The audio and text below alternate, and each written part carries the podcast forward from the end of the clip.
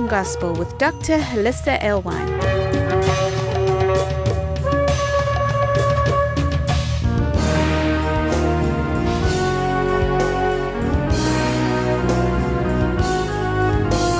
Join us around our Shabbat dining table as we explore the Torah portion.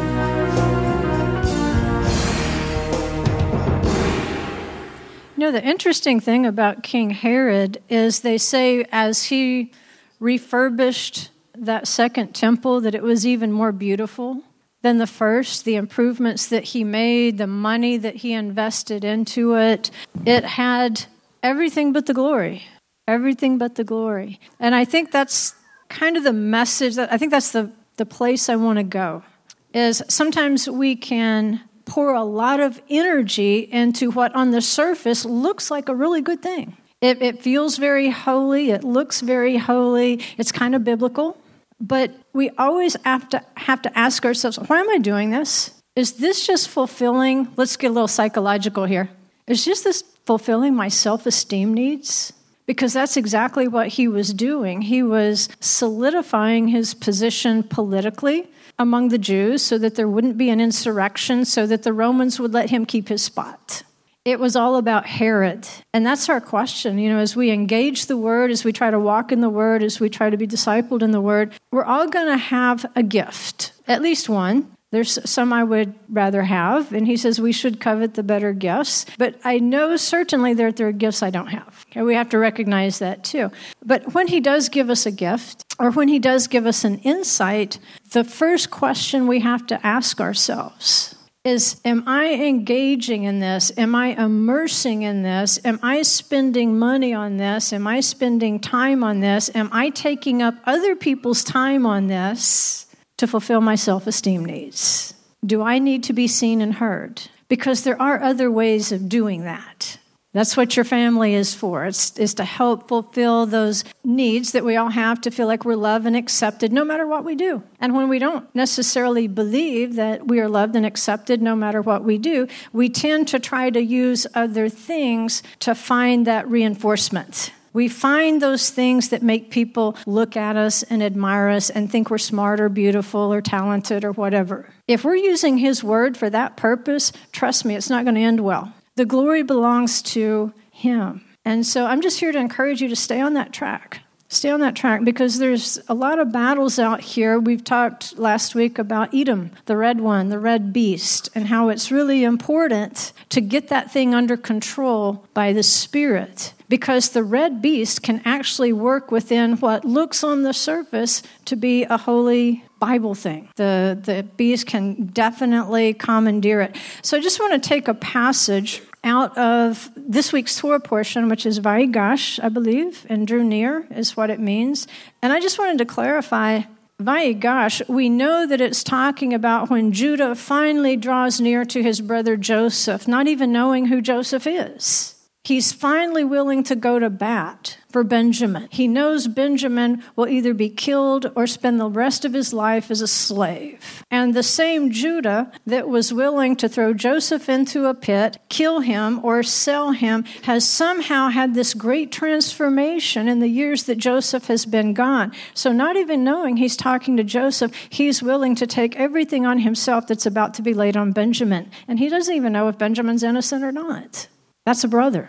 That's a brother. And so when it says Vayigash and drew near, yes, it's talking about Judah drawing near to Joseph. But think, who is, who is he drawing near to? His brother that he doesn't even recognize. Sometimes we recognize a brother, the brother doesn't recognize us. Are we still willing to draw near? Regardless of whether we will be recognized, regardless of where we think, well, this brother's just pretty much going to relegate me to slave status. Yikes. So, but if you'll turn to Genesis 44 18 through 34, I just want you to get the, the flavor of how Judah has changed since he deceived his father at first into thinking that Joseph was killed and letting his father grieve all these years as though Joseph were killed.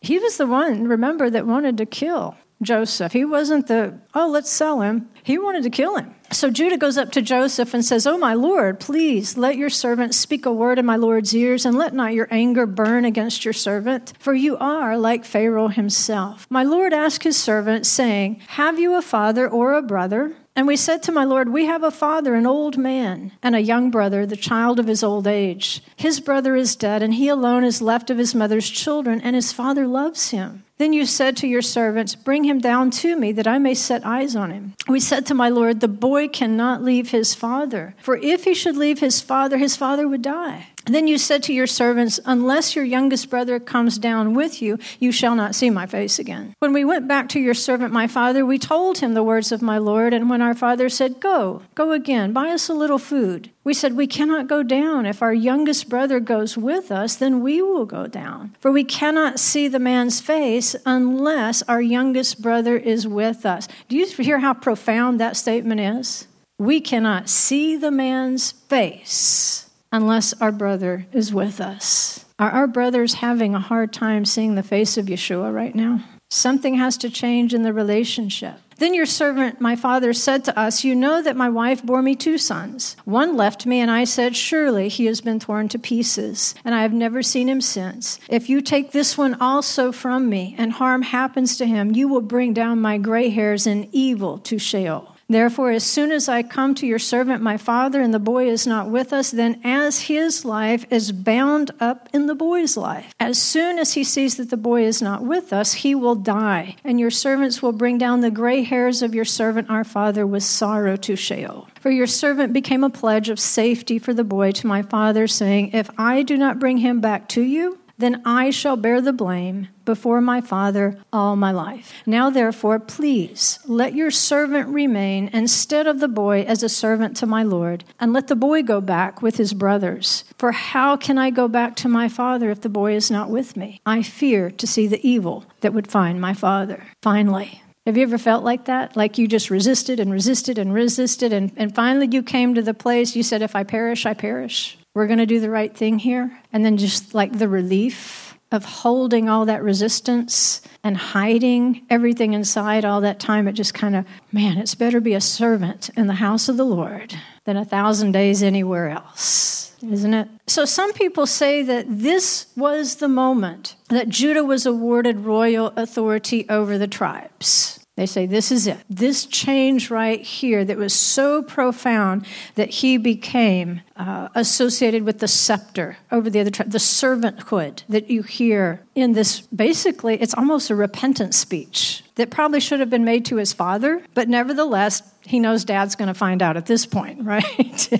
the jig is up. But what has he done here? He's conquered the red one. He's conquered Edom. Because remember, your soul is the red one. Your soul, your appetite, emotion, desire, and intellect. It's associated with Edom, the red one. It's your nephesh in Hebrew. And here we see what Judah wants. He wants to feed others, not to be fed. He's overcome his jealousy of his brother. He's overcome murderous thoughts toward his brother. He's overcome not giving honor for the wishes of his father. He's confessed his relationship with Tamar to make sure that there will be righteous offspring that can fulfill the covenant of promise, that they will inherit the land. You realize he's fixed everything that Edom never did. Esau never fixed these things. He was more about give me some of that red stuff than let me risk my life to go buy a little food. Edom never got over wanting to kill Joseph. Even though he was given that opportunity, the sages point out some language within the text that says, you know, really Esau wanted to bite Joseph on the neck when he hugged him, and he was prevented from doing that. He still wanted to kill him, but he realized he couldn't. Just like Lavan realized he couldn't. But Judah has overcome this murderous intention toward Joseph, dishonoring his father by selling a brother. He's over that now. He's not going to let go of Benjamin no matter what. If Benjamin goes down, you get the idea Judah's going down with him. He's confessing an indiscretion with Tamar. He's saying, you know what, I was willing for the bloodline to be cut off, but I'm over that now. What did Esau do? He went out and married two Canaanite, two Canaanite women, idolaters, without his father's permission. Never got over it. Now, did he kind of repent later? Kind of, well, it depends on what your version of repentance is because he doesn't give up those two. He just goes over and he gets a wife from Ishmael. It says, Oh, you were serious about that. Okay, let me see if I can fix this my way. He should have divorced those two idolatrous Canaanites and then found a righteous woman according to his mother and father's instructions. And so, being concerned about the offspring is something we have to be concerned about. It matters who you marry. Because once you marry to them and you find out that they're not really willing to live according to Scripture, now we got to pray them through. And you're going to have a lot of heartache. And it won't always work out. And the children get a mixed message. And you know what? They're going to bear the brunt of your Esau. Edom never fixed these things. In fact, even the, the idea of selling his birthright for food. He didn't care about the offspring. He says, What does it matter? Because I'm going to die anyway. He's not going to die. There's food everywhere in the camp. What he means is, I have a lifetime and then I'm going to die. The promises that go with this birthright aren't even going to be realized till the end of time. I'm not going to wait that long for the good stuff. I'm going to go ahead, eat, drink, and be merry, for tomorrow we die. That's the mindset. Judah's over that. He says, I'm going to be a servant today because what's in the future is much more important than my freedom. And that's just it. We need freedom from Edom. We need to quit serving appetite, emotion, desire, and intellect. It will lead us even in places as a believer that we don't need to be. That's the pro- promise. We can work out our salvation, but we do have to work it out. We have to walk it out. We have to discipline our Esau with the spirit of Jacob. So, kind of back to okay, did Judah really get authority in this moment? The sages say it was not exactly then, nor was it when he was the first chosen to bring those gifts of dedication to the tabernacle, nor was it when he was appointed to take the first step in any movement that the camp made once the the cloud and the, the ark set out, Judah had to take the first step. They say it was not any one of these things. Each of these little hints to Judah's authority, they were preparation, they were foreshadowing. And they say when he actually received full authority, it was not until Judah entered the land and Joshua died. Because the first thing you read in the book of Judges after Joshua dies is that Judah was given leadership to go up. He was chosen to go up, it says, and take the land. Take the land from the Canaanites. When we think of it being about a land, a covenant, and a people, Judah took responsibility for the people when he drew near to Joseph. He took responsibility at Sinai for the covenant with every other tribe. And when he enters the land, now he's given authority to conquer the land itself. And it, you see how it became complete at that moment? Land, covenant, and people. And that's what it says in Judges 1 1. It says it came about after the death of Yehoshua that the sons of Israel inquired of the Lord, saying, Who shall go up first for us against the Canaanites to fight against them? The Lord said, Yehuda shall go up. Behold, I have given the land into his hand. Well, if we keep reading, we find out he goes to this tribe, Shimon, that just kind of lost his identity. He was like the least of the tribes in terms of inheritance. He's just like, okay, Shimon and Levi, not a great recipe when they're together, but you split them up and put them in other dishes and they'll be fine, right? I feel that way about chocolate and cherries. They don't go together. You split them up and they'll be fine. but he does. He goes to Shimon and says, Come help me. And so Yehuda, who at this point we're beginning to get the idea, yes, there's an authority that rests with Judah, even goes back to the blessings. He'll have the scepter until Messiah comes, until Shiloh comes. And he goes to the least of the tribes and says, Come, help me. He's starting to see that Joseph's dream was not really about dominance and power, it was about all the brothers being together in the field. And Joseph was going to be instrumental in bringing those brothers together in the field. Sometimes we can look at a dream, we can look at, at something, and 10 years later we have a completely different perception of what we saw back then. And hopefully it's better than the first time we saw it. And so it's again, it's about leadership. It's not about ownership. There's a difference. Leadership, not ownership. So let's look at some things here about the oracles. They call them the oracles of God when we read the letter to the Romans. It talks about the oracles of God. The oracles are actually the commandments, it's the word. And the first time that we're going to see um, actually, Amar, if you know a little bit of Hebrew, you know Omer means speaking. Omer, Omerot, Omri, Omrot. You need to know a little bit of Hebrew.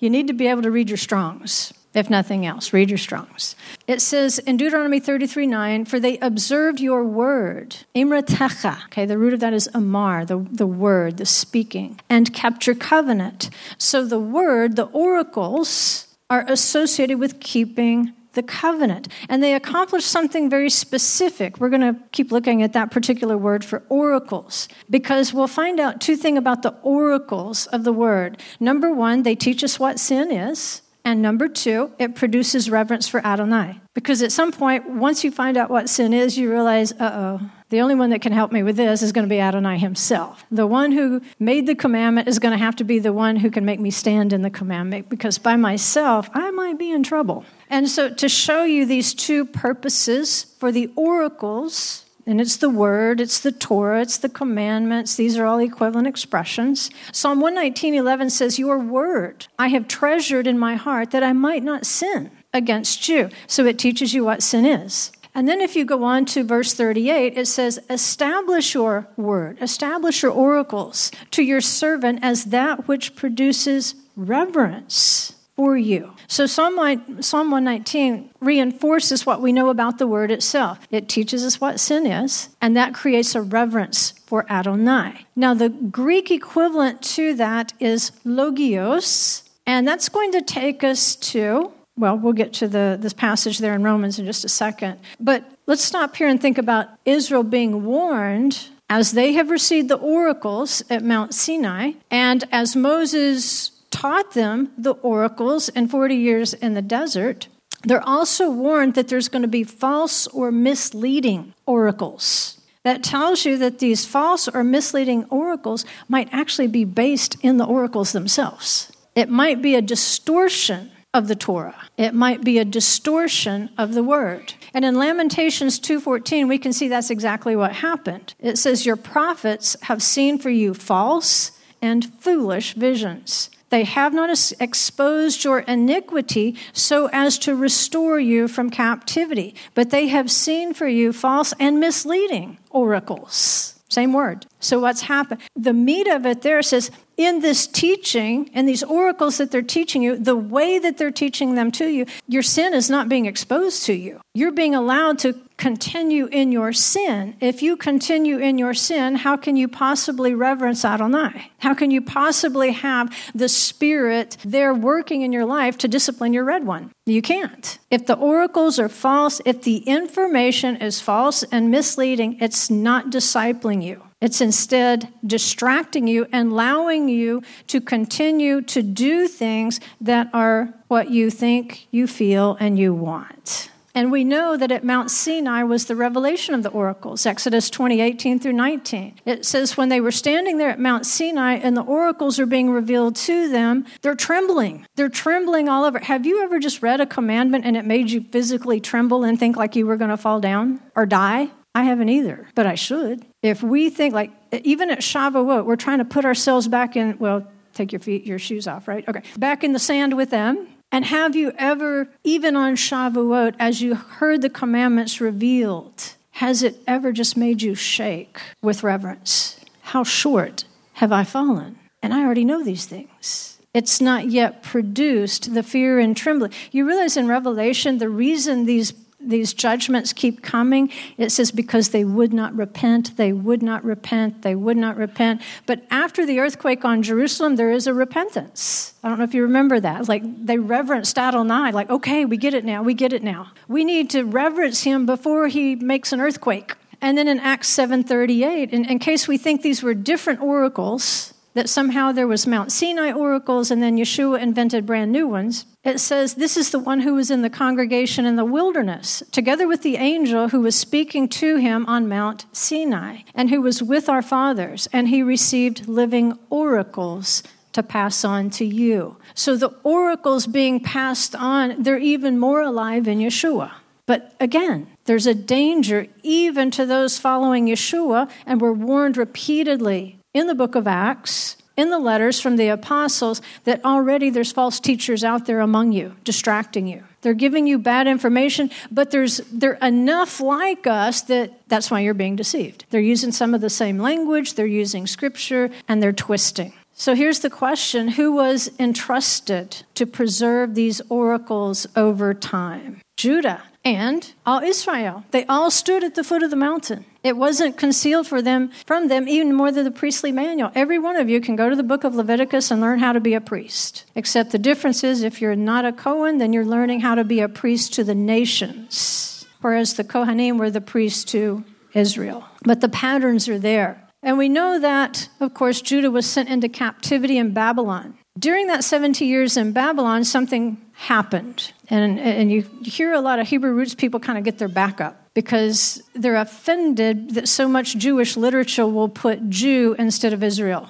Don't be offended by that. That was their identity after they came out of Babylon. Even in Yeshua's day, it didn't matter if you were from the tribe of Asher, remember, like Hannah, or if you were from the tribe of Benjamin, like Paul, they still called you a Jew. That's not something to be offended about. In fact, that's the greatest compliment probably that you can receive. Because in that 70 years, they didn't lose the Torah, they didn't lose the oracles. Now, does that mean their observance was that great when they got back? It was messy. It was super messy, but they never lost the oracles. And so, whether you see them as strictly the tribe of Judah or you see at least the tribes that continue to worship in Jerusalem as probably being part of why, okay, there's all these tribes in here in Judah, but they're just being called Jews now. It's okay. You have to know the context to know is talking about like a Jew from the tribe of Judah? Are you talking about a Jew that's representing all Israel for a specific period of time? they continued to be identified with that covenant word at Sinai.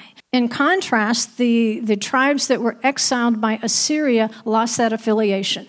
They turned loose of the oracles. That was no longer their identity. The Jews and the subsets of the tribes of Israel among them, they never turned loose of it. Did they suffer periods of apostasy? They definitely did. Did they suffer a second exile? Definitely did. Have they ever turned loose of the oracles? Is there is there any problem today with finding either an English or a Hebrew text of the Torah? Or those, you know, from Genesis to Malachi? No problem. You probably got a little one at least when you were in Sunday school, when you were a kid, which we're running out of a generation that remembers Sunday school and Shabbat school. Shabbat school. And so that takes us again to the Logios, of the oracles. In Romans 3 1 through 2, Paul's asking, he's trying to explain to the Romans the relationship of the unbelieving Jews. He says, then what advantage has the Jew? Or what is the benefit of circumcision? Great, in every respect. Wow.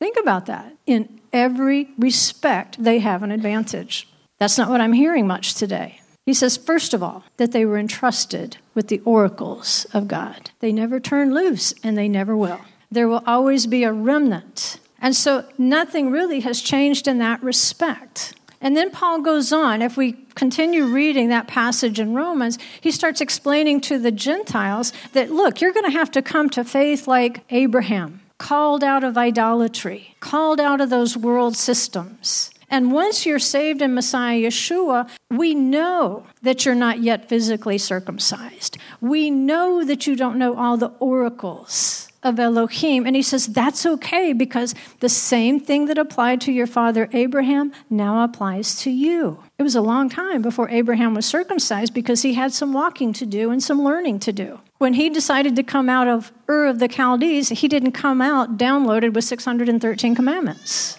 He had to learn and he had to do the last thing he was told to do. And so many times we keep praying for more of you, more of you. And he's like, well, just do the last thing I told you to do and I'll give you a little bit more. But you bowed up on me on this, I'm not going to do that. Because if you don't build that foundation, that's not going to help you. So we have to quit judging one another and saying, well, they haven't learned how to do this yet. They haven't learned how to do that yet. That's not the way that you look at your brother because the Spirit is dealing with them according to their immediate need, not according to what you need. But what we find out, if we keep reading, is that even the Hebrews had been lured away from these elementary principles of the Torah, the oracles. there's a simplicity in that, in just learning how to keep the commandments. And they've been lured away. Hebrews 5:12 says, "For though by this time you ought to be teachers, You have need again for someone to teach you the elementary principles of the oracles of God, and you have come to need milk and not solid food. So even those who grew up with the Torah have somehow been lured away. And it's not that they're completely away from the Torah, it's just that they've left the elementary principles. They've started chasing something else.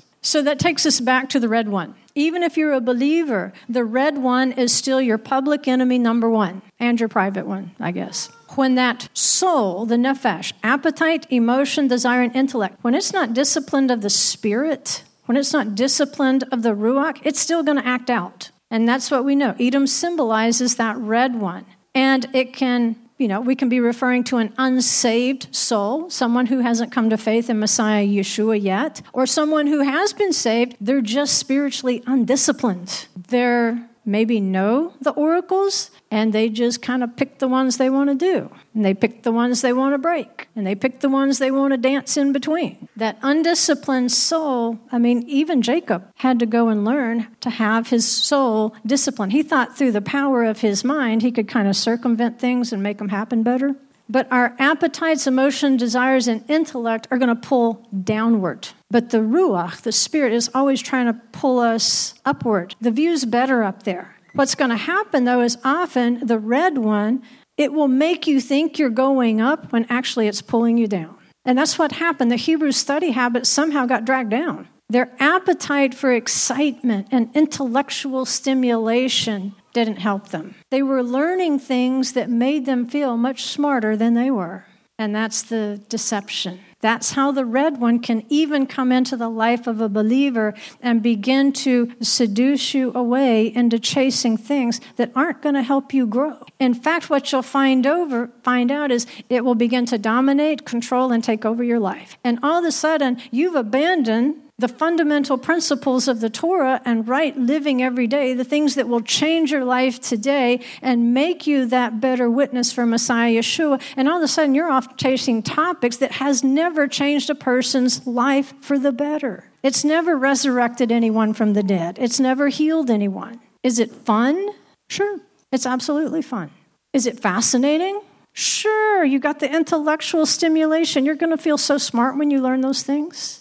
But has it ever brought a congregation together? Point that out. Show me where that thing, and I'm not going to name the thing. I might later, I might lose myself here, but has that thing ever built a congregation?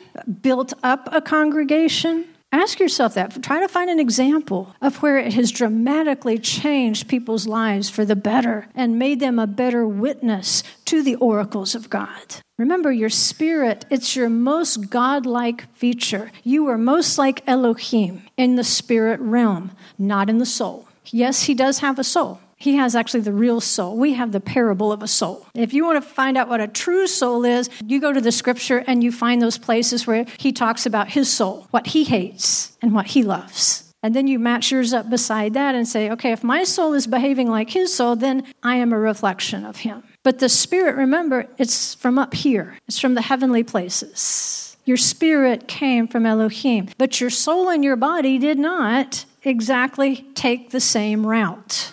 okay. Ecclesiastes 12:7 says the dust returns to the earth as it was, that's your body, and the spirit, the ruach returns to God who gave it. So your body goes down when you die and your spirit goes back up. You say, "Well, what about that soul you keep talking? Where does Esau go?" well, let's quit calling him Esau. Okay? Your soul, the soul of a believer, that's the question. Is it going to go up or down? Well, it depends on your relationship to Yeshua because Yeshua came to save your soul, not your spirit. Your spirit's just going to go back where it came from. The great thing about Yeshua, he can do more than save your soul. He can also resurrect your body to give your soul the vessel back, and then the spirit can also, and they all be one happy family again. If we read through Psalm 139, that section there in 13 through 16, David's discussing the formation of the soul or the nephesh with the body. And he says, in the lower parts of the earth. Okay, we live in the lower parts of the earth right now. We don't live in the Garden of Eden. We don't live in the heavenlies. So the soul and the body, they're, they're in cahoots all the time, right? And they'll work against you. Because remember, the soul is in your body to keep it alive. They desperately need one another. You say, When do I listen to my soul? If you're telling me to listen to my spirit, when can I listen to my soul? If your soul tells you there's a bear, run, believe it. Okay, the bear will kill you, probably. It's a life force, it keeps you alive. And your body needs that appetite, emotion, desire, and intellect. Otherwise, it'll starve to death. It'll never reproduce itself. It'll do stupid things all the time. You need your intellect.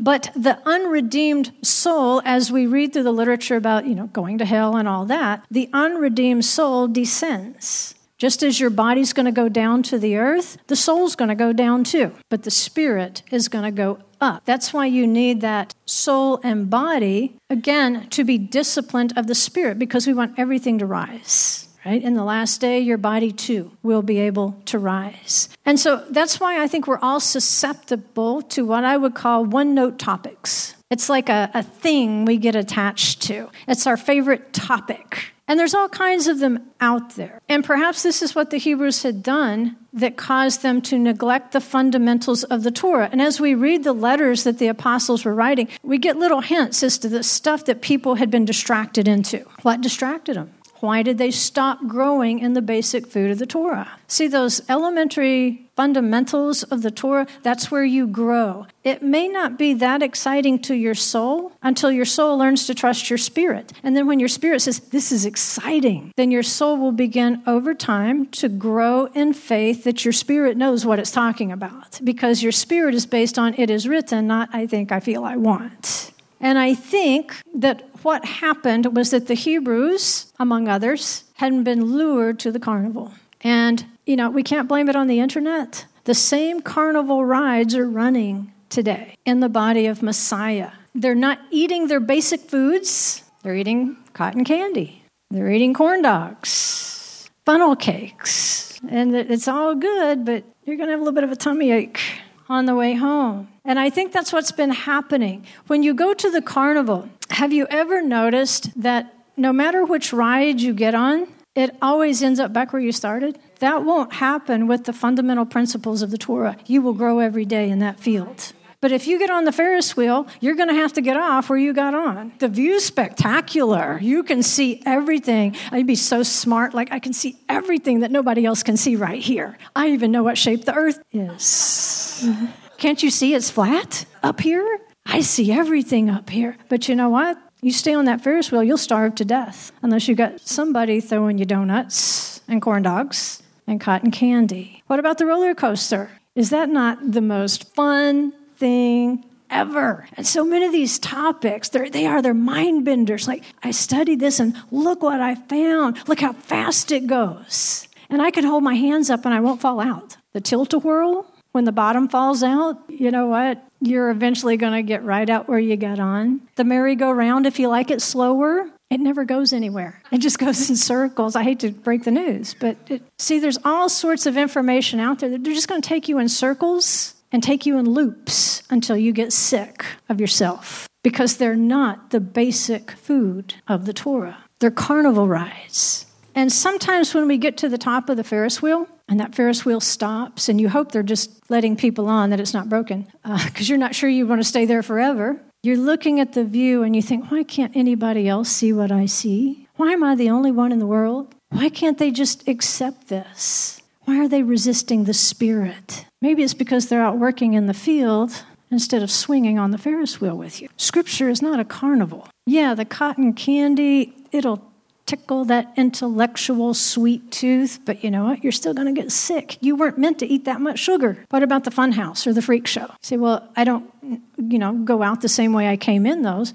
You're not going to see anything in there that's not distorted. It's a carnival. And we tend to be a generation that rejects and mistrusts authority, even though time after time Scripture has told us where to find it. It's not been withheld from us. Why do we hate authority? Why do we turn on the news today and all we can see is from the river to the sea? Why are these sorts of things even tolerated? Well, we're, we're building on the foundations of the 60s. That's come home to roost. Hating authority has come home to roost. And I feel, I mean, I am so glad I, I Baruch Hashem every morning that I'm not a teenager today because I don't know if I could stand with the garbage that's being thrown at them constantly, the propaganda that's being thrown at them constantly. Grown ups don't even know the history of Israel, grown ups don't even know the Bible. Why are we making fun of this generation when they, they've had no teachers, no mentors who would teach them the fundamentals of the oracles of God that would help them to grow and to discern the spirit from the soul, the truth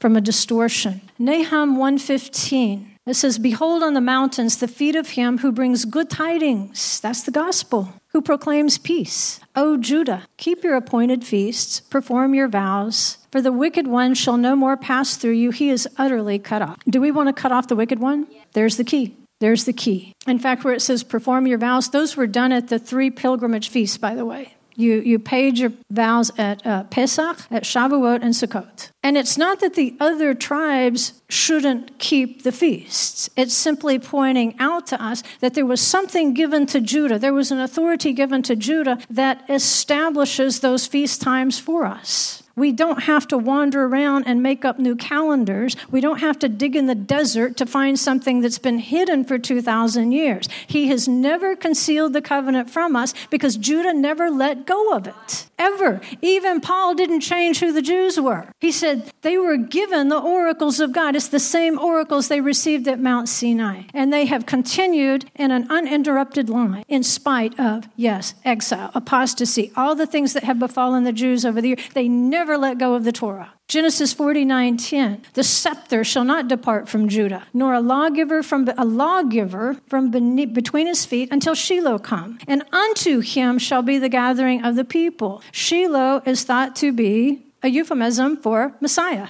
you say, well, Messiah has come. Well, yes, but he's taken a little break and he will come again. So until Shiloh come again, I can't imagine that the scepter and this position of lawgiver has also been stripped from the tribe of Judah. Who went back into the land first, even before 48? Is that not the pattern that we saw in, in Judges 1? Let Judah go first, and then he'll start collect the tribes. He'll do what he needs to do in the right timing timing, timing, timing, timing, and it was everything. Yes, it, it was a progression of things, land, covenant, people for Judah, but it rests in his hand. Zechariah 8:19. We just had a fast yesterday, the 10th of Tevet. Thus says the Lord of hosts, the fast of the 4th, the fast of the 5th, the fast of the 7th, and the fast of the 10th months will become joy, gladness, and cheerful feasts for the house of Judah. So, love, truth, and peace. And then you have to do a little work, you know, to find out why were they fasting? And why would that be turned into joy, gladness, and cheerful feast? Does it say Judah was wrong here because these things aren't specifically in the Torah? Judah was wrong to institute these fasts? No, it says, I'm going to take them, I'm going to turn them into joy. Does he say the Israelites were wrong to enter, you know, introduce a water pouring ceremony when I didn't specifically say to do it in the Torah? Or did Yeshua actually stand up and validate and say, it's pointing to me? They know a lot about Messiah, they just haven't seen that face yet. And then some say, well, it's a political nation. We don't really care about that because it's just a political entity, it's a political state. Well, wasn't Nehemiah a politician? Wasn't Daniel? Didn't they work within the political structure of Babylon and Persia, Medo Persia? Absolutely. It was you start reading the books of Ezra and Nehemiah, you don't get you can't miss the politics. And it was messy. This, this return to the temple, it was messy. The return to Jerusalem was messy. The return to the land was messy when they came back from exile. And here's some of the problems they encountered when they came back. Some of the Jews started marrying idolatrous wives and fathering children. There was political intrigue and accusations that are constantly being carried back to Medo Persia that were instigated and stirred by the local Arabs. There were terror attacks by Arabs while Jews restored Jerusalem's walls. There was selfish individualism, people building their own houses, but they were unwilling to work to come to the temple and to rebuild the temple. The house of Adonai is like, you've got nice houses to live in, and I don't even have a ceiling in my house. Out there running around, taking care of themselves. Blatant Shabbat and feast breaking. Blatant. Nehemiah had to run the merchants out on Friday, locked the gates, and put guards on the gates to keep the merchants out. They wouldn't have been coming in if the Jews hadn't been buying. So, was it messy? When the exile starts that process of return, yes, it's political. Yes, it's messy. Yes, there's Sabbath breaking. But there's always a remnant that's going to hang tough. In fact, I think these messy things are evidence of return. They're not excuses to sever ourselves from Judah. Well, some people are using them as excuses. I say they're not excuses. I say it's just the pattern. Go back and read the Bible. It's messy when we come back. And so remember, two things highlighted in Scripture, especially associated with Judah, is the land itself and the feasts. Carnivals are lots of fun. We're not trying to kill Edom. You need your soul. Otherwise, we call you dead. But we're trying to discipline that red one inside of us. Every now and then, it's okay to go to the carnival. Just make sure it's a safe carnival. Watch your wallet. Be careful what you eat there. Just know up front the games are rigged, okay? But what I really mean is beware. There's lots of information out there, and I'm not blaming it on the internet because these things have been back there since the beginning. These twists, these self serving directions, they've been there from the beginning. Beware of anything that would distract you from the appointed And in this day and age, it comes through calendar reconstructions. I don't even know what to call them because often we're, we're reading one point of view about those calendars, but we never look at what some of the other uh, experts say, like, hey, listen, you're reading things that were pretty much part of a library. If I went to the local library, could I probably find a book on witchcraft? Does that mean everybody in Lucedale is a witch? It means it's in your library. Somebody kept the book.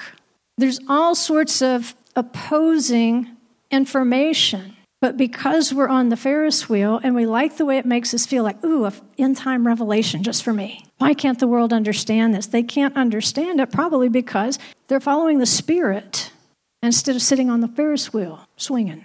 We know that we've just read the scriptures. We see that Judah has a special affiliation with the appointed times, with the feasts. They never lost their grasp on the oracles of Adonai, never been compromised. The text has always been there. So when we start searching in the desert for alternate calendars, when we need an email to know when the month starts, we might be on the wrong track because certain things are given for a certain period of time until Shiloh comes.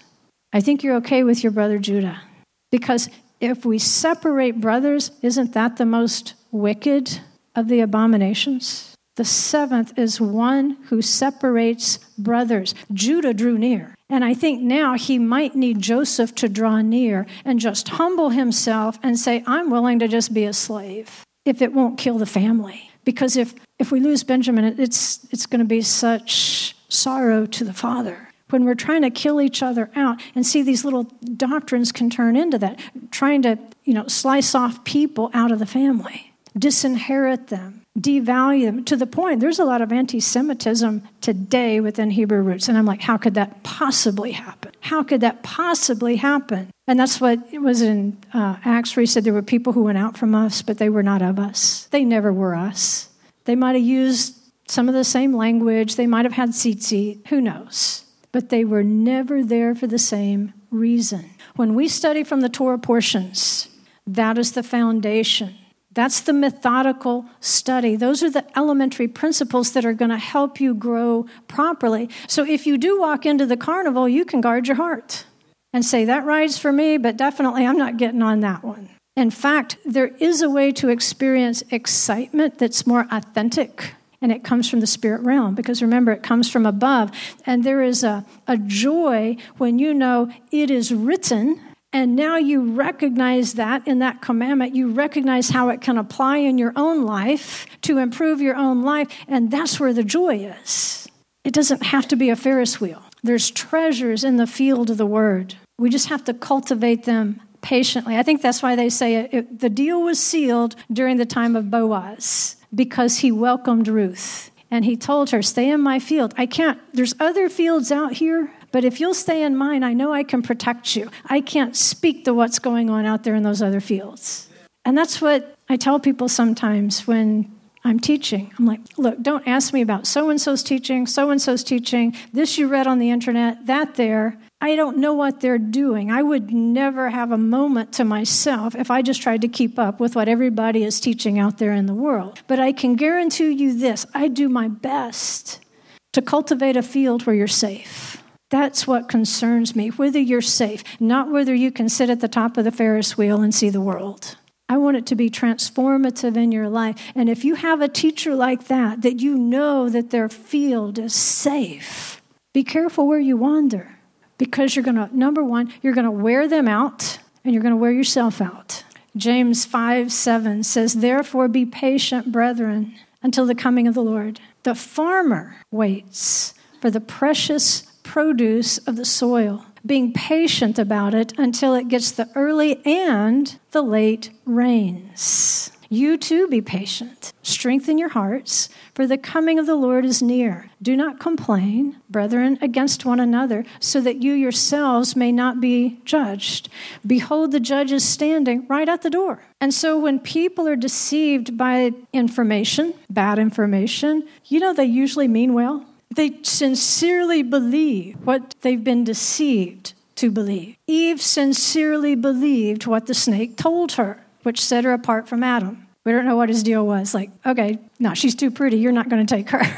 I'm going with her. I'll eat it, even though I know what's wrong with it. We don't know. Or if he just said, looks good, I'm going to eat it anyway. We don't know really what went through his mind. He just said, the woman you gave me. But Eve was deceived, well meaning, oh, this is going to make me like Elohim. She didn't realize that it's going to make you think you are that you can start deciding about these commandments and twist them a little bit. Well, you know, all right, Abel, I see you're bringing the, the best of your flock, but you know what? I'm just going to bring some average vegetables for sacrifice. Well, we know which was the acceptable sacrifice. It was the best you had. Just change it a little bit. That's the difference. When these, and they're precious people, guys. You can be precious and be deceived. You can be precious and really ignore the things that Scripture it's not hidden. It's I mean, like we read it as plain as day today. Those scriptures have been there for thousands of years. They're precious, but the fruit is not fruitful. There is such a thing as bad fruit. And what will it do in the end? It will destroy the relationship between brothers and sisters. And often it's that feeling of intellectual insight or intellectual accomplishment it becomes the carnival. It's the Ferris wheel disguised as the Holy Spirit. And it's seductive. We're all, I mean, we're all descendants of Adam and Eve. We're all susceptible. And I tend to think that if there was some huge mistake we were making when Yeshua walked this earth, he would have spoken into it. He spoke into everything else. It's not like he didn't leave four gospels and disciples and apostles who continue to write things down for us. It's like, did the calendar slip his mind? Or did he go up and worship at the temple? He wasn't even like the Essenes who wouldn't even go up to the temple anymore. They said, oh, that's not valid. Yeshua didn't care. He went anyway. I'll be an influence for good. I'll overturn the tables if it strikes me. But I will not neglect to go at the appointed times because the Torah still stands. You will go up to that appointed place at that appointed time. If he's Messiah Yeshua, he cannot refuse to do that. And if we are his disciples, we cannot refuse to keep the appointed times. Just because somebody has convinced us that we're not reading it right, that the Jews are just off on that. Yeshua never disputed that the Jews sat in Moses' seat. What he said is a bunch of hypocrites who aren't doing what they're preaching. The oracles of Elohim. What makes it so wearying is it keeps going around people find things you're like good grief 20 years ago that was going through the internet. You haven't worked that one out. That's new to you now? And that's what the internet does. It just keeps generating it over and over and over. And if somebody hasn't read it it's new to them. And so it's a new revelation. It's not new. It's this i mean guys that calendar thing goes back to the time of yeshua and the essenes. And there's a reason they're not around anymore. It can't keep a congregation together. It can't do it. We have to draw near our brothers. And that's one of the work works that the appointed times do. The Shabbat and the feast, they draw us together. And if there's something that's splitting that, if there's something that's disrupting, that's causing chaos to that, you need to take a really good hard look at it and say, have people been on this Ferris wheel before? Point. Something I learned on Sunday. And one of the things we learned, we were looking at the text where Jethro, he walks up on Moses. And Moses is sitting there all day long, judging the people, teaching them the Torah settling their disputes, settling their cases, and the people had to stand all day long to get to Moses. Well, Jethro, very nicely, he doesn't tell Moses, this is bad. He says it's not good. So everything's in the wording, right? It's in the delivery, how you package and place the words. He says, Moses, this is not good. He says, You're going to wear yourself out and you're going to wear these people out. He's not just saying, Moses, this is hard on you. He's saying, It's hard on them. You need a, a second line here. He, he, ta- he teaches them how to set up the judges, set up your lower courts, set up appellate courts. And Moses, you be the Supreme Court. If it's too hard for them, they'll bring it to you. But Moses, you're not discipling anyone. And so they all have a different idea of what the Torah would say is the answer to their question. And they're having to come to one person. And he says, Moses, it's going to wear you out. And that Hebrew word there is naval. And it means like to fade out, to just like kind of wither on the vine. And Moses is doing a good thing. He's doing ministry. But he says, Moses, you're still a human being. Even doing good things for the people can be not good.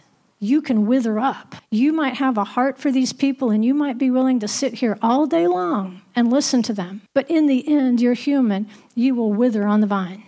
You can lose your joy. And if we can't serve him with joy, what can we serve Him with? Nothing more than obligation? No. I mean, we will. If, if that's what it gets down to, if we've lost our joy and we just keep going on obligation, He accepts that. But it's a relationship. He wants our joy. And He wants us to have joy in our ministry and our gifts and what we're doing for our family and for our friends and our congregation. He says, Moses, you've got to have help. And it's the same thing with so much of what's going through the, what are we going to call it? Hebrew roots, Messianic Judaism. I don't think they've got nearly the issues we've got. Whatever this thing is, there's way too much chaos. There's way too many Ferris wheels, tilt a whirls, teacups, cliffhangers, fun houses, freak shows. And so much of it, if we just took the time to learn a little bit of biblical interpretation, it's the questions we start questioning out loud, and we're like, okay, there's a better way to question that. Like, find somebody that would actually know. But when does the day start? Well, they couldn't possibly believe that it would start in the evening because the Jews say evening and morning one day. They based it on that. And you can tell all through the book of Leviticus, a day starts in the evening. But because there are certain passages that would make it hint that the day starts when the sun comes up, well, now that's got to be the answer. It couldn't be that the Jews know what they're talking about. You know the answer is yes, right? You have to know the context. Context is the first rule of hermeneutics. Context is everything. Know the passage you're reading, know its context, and you'll know whether it's talking about daylight or if it's talking about a complete 24 hour day. But see, instead of going to a teacher who could help work you through that and teach you the rules of interpretation, we go to the internet or we group up with each other who might think a little bit like us. And before you know it, we're stuck at the top of the Ferris wheel. So many times there's answers, but folks, the leaders are getting worn out. There's only so much as a human being a pastor, a teacher, an evangelist, a praise and worship leader can take. We need more discipleship. We need more people who are willing to give up something of their time to learn what we know. And you'll have to give up something to do that. I don't even want to tell you how much money I've spent on school. I don't even want to think about that figure. Alan probably doesn't either. Why? So I could learn the rules of interpretation so I wouldn't be deceived when I read something. I would learn how to apply filters when I read something or even when I hear something. Doesn't mean I'm perfect. It means that's what I've invested my time and my money in.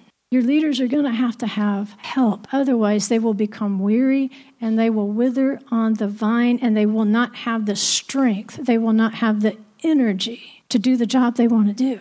And I know I'm preaching to the choir here, but I think there's lots of people out there that need to hear this. I can tell you, I could spend my entire day answering emails of carnival topics. And I'm thinking, I've been around since the late 90s. Where have you been? There's a systematic way of approaching these things. And if you don't have the elementary principles of the Torah portions. And see, we, we think those are boring and we don't want to spend the time there. But see, if you don't understand the Torah portions, you don't understand the rest of it. You don't even understand Yeshua. And so, as much as possible, help your leaders. They're not perfect. We never will be until Yeshua comes. Neither was Judah. Judah had some significant character flaws, but he repented and he did his best. In the end, he did the best he could for the family. And in the end, sometimes we might have to lay aside some of these little carnival doctrines and do what's best for the family.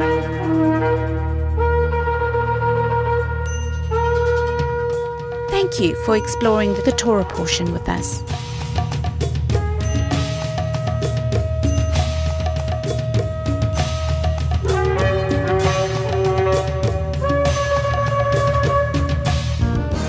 Information on this ministry, go to thecreationgospel.com. You can find links there for our newsletter, books, workbooks, Facebook, and our YouTube channel.